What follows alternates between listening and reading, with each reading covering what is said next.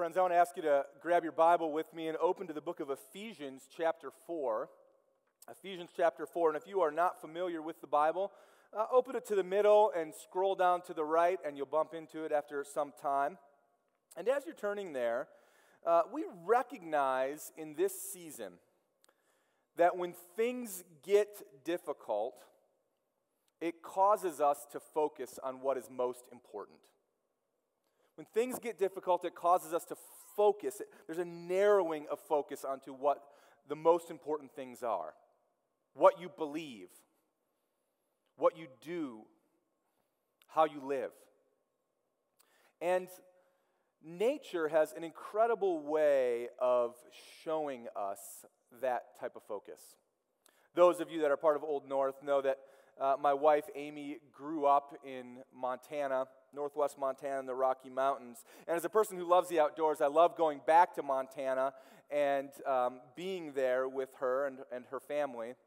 Northwest Montana is unlike a number of the other more populated areas of the Rocky Mountains. It's a little bit more raw, it's a little bit more extreme at times, a little less developed. And almost every year when we go back, we make it a point to have at least one extreme adventure during our time there. And it's not very difficult to do. And it doesn't really matter what time of year you go. Montana offers plenty of things like that. But perhaps the most extreme season of the year is the winter, with the immense amount of snow, the possibility of incredible cold, and the overwhelming sense that when nature is bearing down on you in that way, that you have lost all control of your surroundings. When you're stuck in the middle of a snowstorm that's falling three inches of snow an hour, and you don't know when it's going to end, you very quickly begin to focus on the things that are most important for that time. How am I going to stay warm? Is my shelter sufficient? Do we have enough food? On the other end of the spectrum, you can consider what life on the ocean must be like as well. Uh, Amy and I lived in Cape Cod, Massachusetts for a number of years, and we experienced many great storms called nor'easters and even experienced a hurricane. And when you're in the middle of a hurricane, you very quickly lose all sense of control of your surroundings. The sheer force of the wind and the rain bears down upon you, and you are helpless but to sit back and watch and to pray and to focus on what's most important. Is my family safe? How are we going to function without power? When will this end? Those types of questions and that type of feeling is what many of us have experienced in the last number of weeks. When the COVID 19 pandemic arrived, each and every one of us realized over the course of just a number of days how little control we actually have. Quarantines are happening all over the country, the economy is ground to a halt, and our perceived loss of control is one of the most difficult aspects of this pandemic for so many people. And so people focus in on what's more important. There's probably four main questions I reckon that people are asking right now Am I going to get sick? Am I going to lose my job? How long is this going to last? And what should I do in light of this situation? And we can't control the answer to the first three of those questions. We can't control if we get sick or not. We can't control whether or not we're going to lose our job. We can't control how long this is going to last.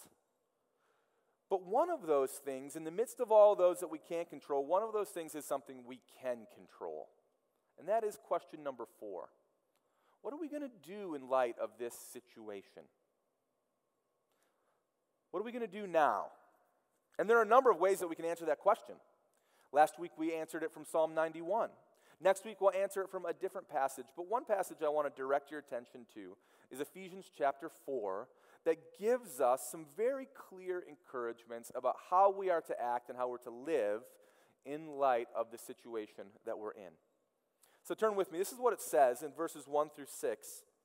The Apostle Paul is writing to the church at Ephesus, and he says, I, therefore, a prisoner for the Lord, urge you to walk in a manner worthy of the calling to which you've been called, with all humility and gentleness, with patience, bearing with one another in love, eager to maintain the unity of the Spirit and the bond of peace. There is one body and one Spirit, just as you were called to one hope that belongs to your call. One Lord, one faith, one baptism, one God and Father over all, who is over all and through all and in all.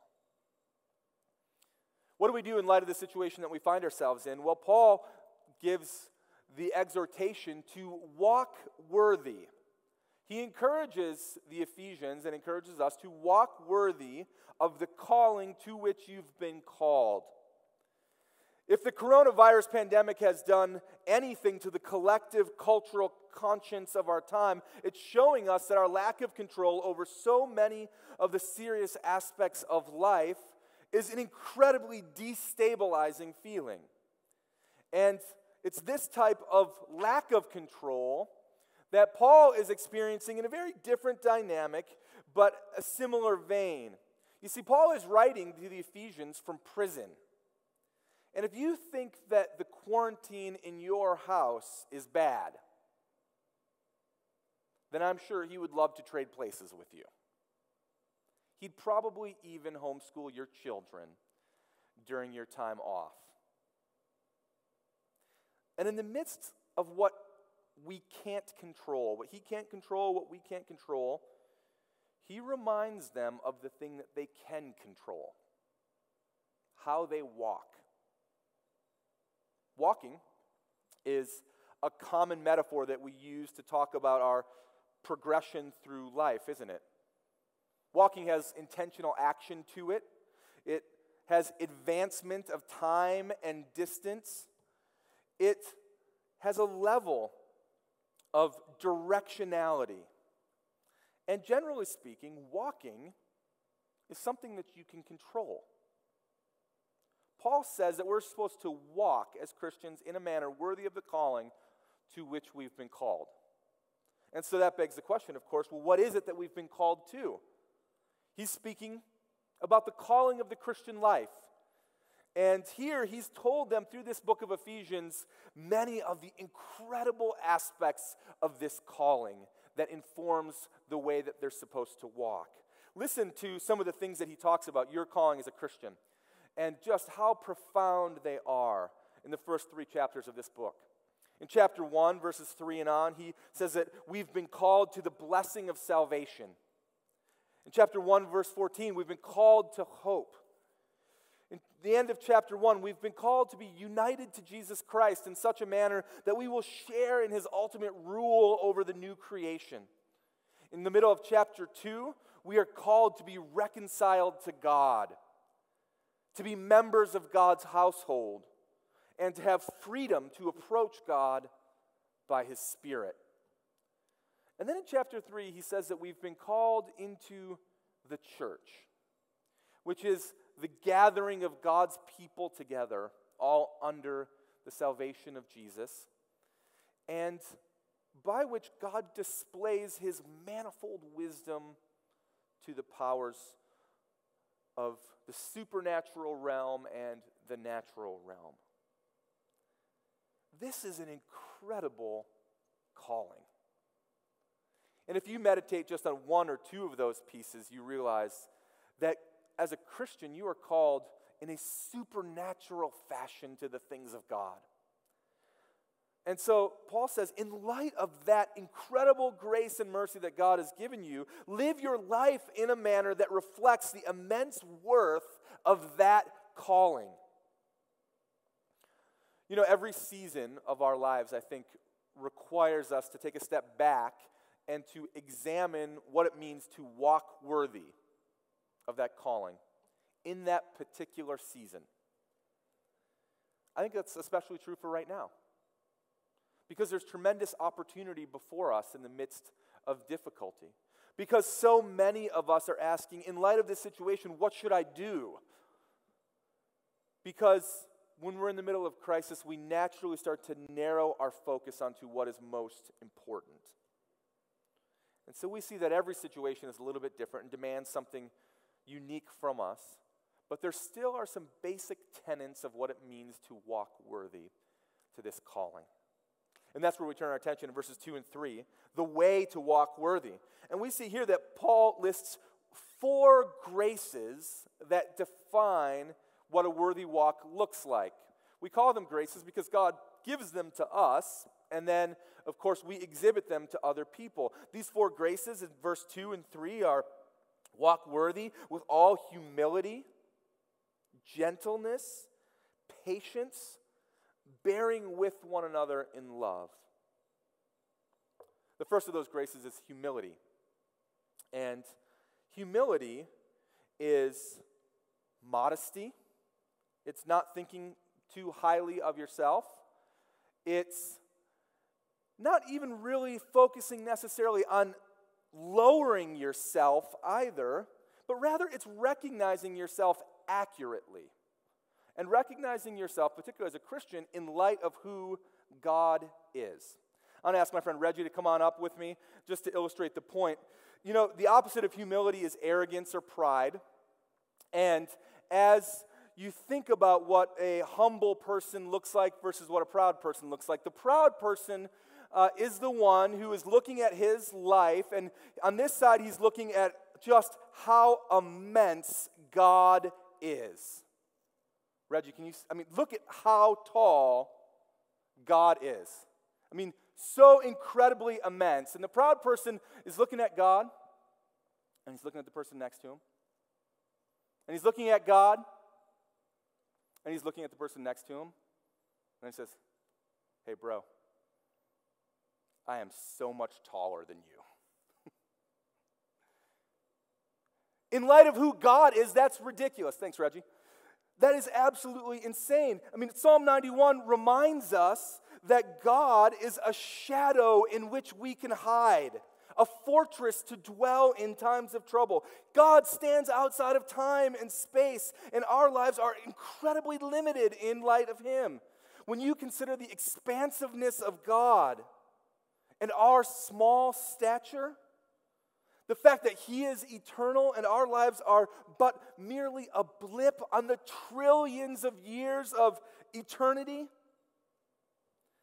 and the handful of months of a pandemic that sweeps the globe is even less so. Then you begin to realize that if God is that big, and we are not in control, then surely He must be. And your recognition of that lack of control and His immenseness leads you to humility.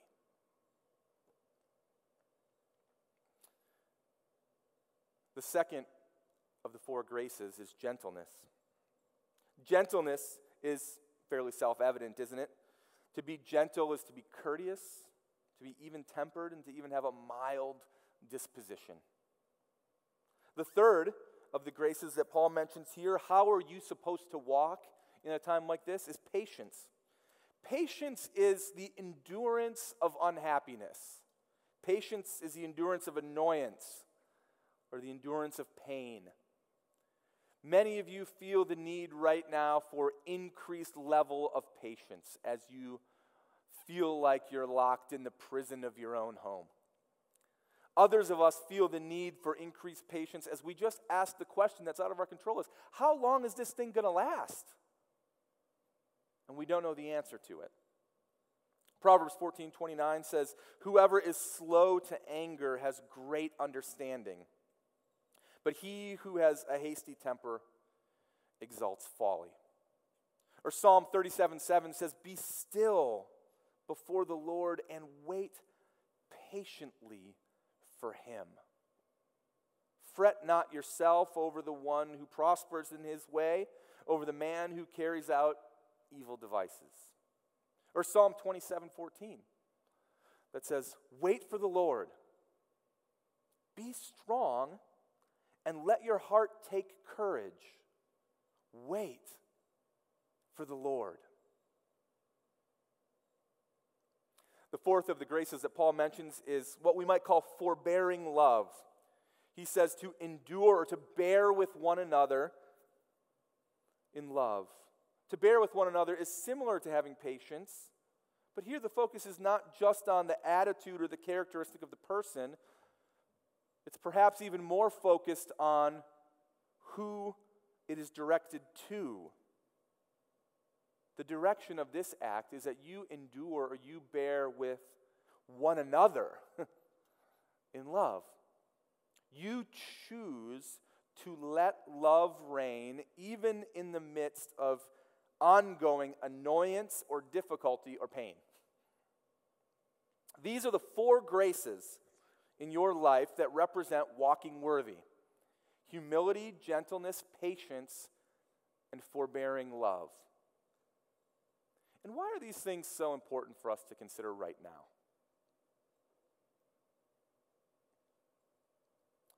Because in the midst of crisis, the resolve of people is tested. And you've already seen it, and so have I. Right now, there are times when you are witnessing incredible acts of character. And there are times when you are witnessing incredible acts of self serving behavior. Someone goes to the grocery store, and if there are four bottles of distilled water on the shelf that they need, they take all four, even though three people are in line behind them. Somebody else might go to the grocery store and take one bottle of that same water and make sure that the other three behind them get what they need. What's the difference between these people? If you were the person in the front of the line, what would you do? or maybe if you were the person in the back of the line, how would you respond? You see, how you live in this moment matters.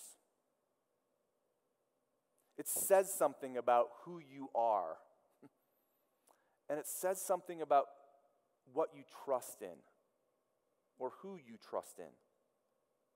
Humility, gentleness, patience, and forbearing love is needed. That's called character. character is needed. And character points you and others to who you are and to the one in whom you put your trust. Other times we look at our situation right now and we see people who are very well meaning but have different perspectives of how to handle this situation. And character is very much needed here as well. One family might think that the best way to love their neighbors or their friends or their fellow church members is to make them a meal, to bring it over to their house, and to stand on the front porch and from a distance speak to each other of eight feet away. While at the same time, another family might think the fact that you would even place your foot on their front yard is somehow a violation of an order and a direct threat to their family. It's hard to say who's right or wrong in such an instance. But the arrogant or impatient or harsh one will respond in a certain way, and the humble and the gentle and the patient one responds with forbearing love, even in the midst of well meaning differences of perspective. And maybe you say, you look at a text like this and you say, well, Pastor Nick, I'm not just, I'm not very good at those things yet. But now is your chance. Because crisis reveals character, but crisis also builds character. And God wants to establish these four graces within you. I think the main idea of a passage like this is that you have the opportunity to display God's grace in your life by exhibiting the personal graces to others. Display God's grace by exhibiting the personal graces to others. God's doing something in you even right now through this time. C.S. Lewis describes it this way He says, Imagine yourself as a living house. God comes in to rebuild that house, and perhaps at first you understand what He's doing. He's getting the drains right, He's fixing the leak in the roof, and so on. And you knew that those jobs needed to be done, and so you're not surprised. But then he starts knocking the house about in a way that hurts abominably and does not seem to make sense to you in the moment. What on earth is he up to? The explanation is that he's building quite a different house than the one that you expected. He's throwing out a new wing on that side. He's putting an extra floor up there. He's adding some towers up the side of the home. He's creating a courtyard out front. See, you thought that you were going to be made into a decent little, beautiful cottage. But God is building a palace. A palace that He intends to come in to live in himself. And one of the ways that he is building you into that kind of palace is by refining your character in a time like this. Humility, gentleness, patience, and forbearing love. Display God's grace by exhibiting the personal graces to others. And the result, Paul says, and the motive that is listed here is that it creates a level of unity in the spirit and a bond of peace. And they are maintained. He's speaking about Christian unity. Unity that is displayed in certain types of actions toward one another, and that's grounded in a shared set of belief in the context of a local church family. This unity grows as Christians walk in this way. And though here Paul is exhorting a particular church and, and really all churches to function in this kind of unity with one another as believers, I think we recognize that in our present circumstances, the world sees this walk and this growing unity that it creates as more and more Christians start to live like this. And even in the midst of a pandemic, they begin to see how the manifold wisdom of God is displayed in the calling of people who are acting very differently in the midst of a season where they don't have control over much. But they can control their character. This short section ends with the reason why we walk this way. And we might say that the Trinity motivates us and works in us and through us. Paul ends in verses 4 through 6, if you just want to look at it with me. He ends with a, a short exhortation that almost functions like a creed. A creed is just a statement of shared beliefs. And these shared beliefs motivate us to walk in a certain way, and they empower us to walk in a certain way. He says that there is one body and one spirit, just as you were called to the one hope that belongs to your call. One Lord, one faith, one baptism, one God and Father of all, who is over all and through all and in all. Maybe you're a Christian and you need to be reminded of these core essentials of what God has done by way of our calling and what we believe about who He is. And this empowers and motivates you to walk worthy. Maybe uh, you're not a Christian yet, and you are looking around and you're hearing about these qualities and you're looking at yourself and, and you say, I want to move from a place where I'm functioning in anxiety and fear. I'm functioning in self centeredness and frustration in the midst of this pandemic. I want to move from those types of things, which are so natural to all of us, to function in a different way. And God empowers us to do that. And the difference begins with active faith. And so he says that there's one body of Christ, there's one Holy Spirit who, by the way, empowers you, and there's one hope. We have one hope in our life and death. In a time when it feels like we don't know what hope looks like, there is but one lasting hope, and that is through a relationship with God. And so he says there's one Lord. Jesus Christ himself is our Lord and our Savior. He is the one who represents our hope. Our sin separates us from God and condemns us to spiritual death, but Jesus came to forgive us of our sins and give us new life with God through his death, burial, and resurrection. This is God's grace to us. And so he says there's one faith. Faith is that which allows us to have the benefit of Jesus' work and gives us access to God. A whole new life begins. A whole new life begins with a different perspective, with a different calling, with a different supernatural power, and with the different ability to exercise character even in the midst of crisis. Paul says there's one baptism, that's the physical initiation into this faith. And there's one God and Father of all who is more powerful than we can even imagine. He is over all, through all, and in all. And so, friends, you have the opportunity to display God's grace by exhibiting these graces to others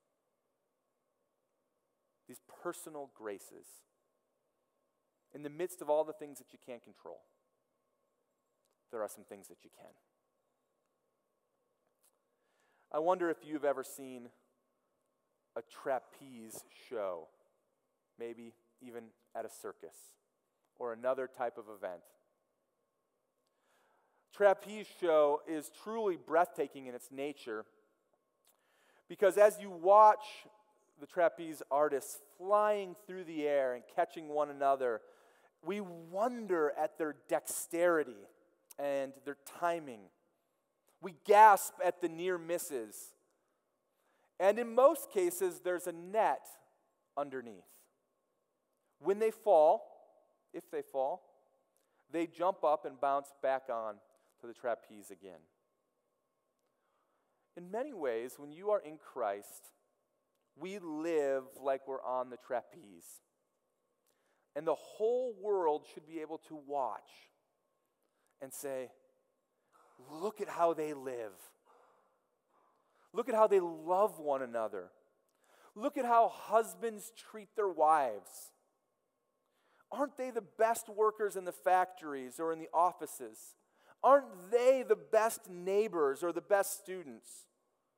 What is it that they have that forms this type of character in them, even in the midst of crisis? That is to live on the trapeze, being a show for the world. And what happens when we slip? Well, the net is surely there. The blood of our Lord Jesus Christ has provided forgiveness for all of our sins. But both the net and the ability to stay on the trapeze are works of God's grace. God's grace in you. And so I want to encourage you this morning. Be the person who displays God's grace by exhibiting the personal graces to others. I want to ask you to pray with me. Father in heaven, when our world is destabilized,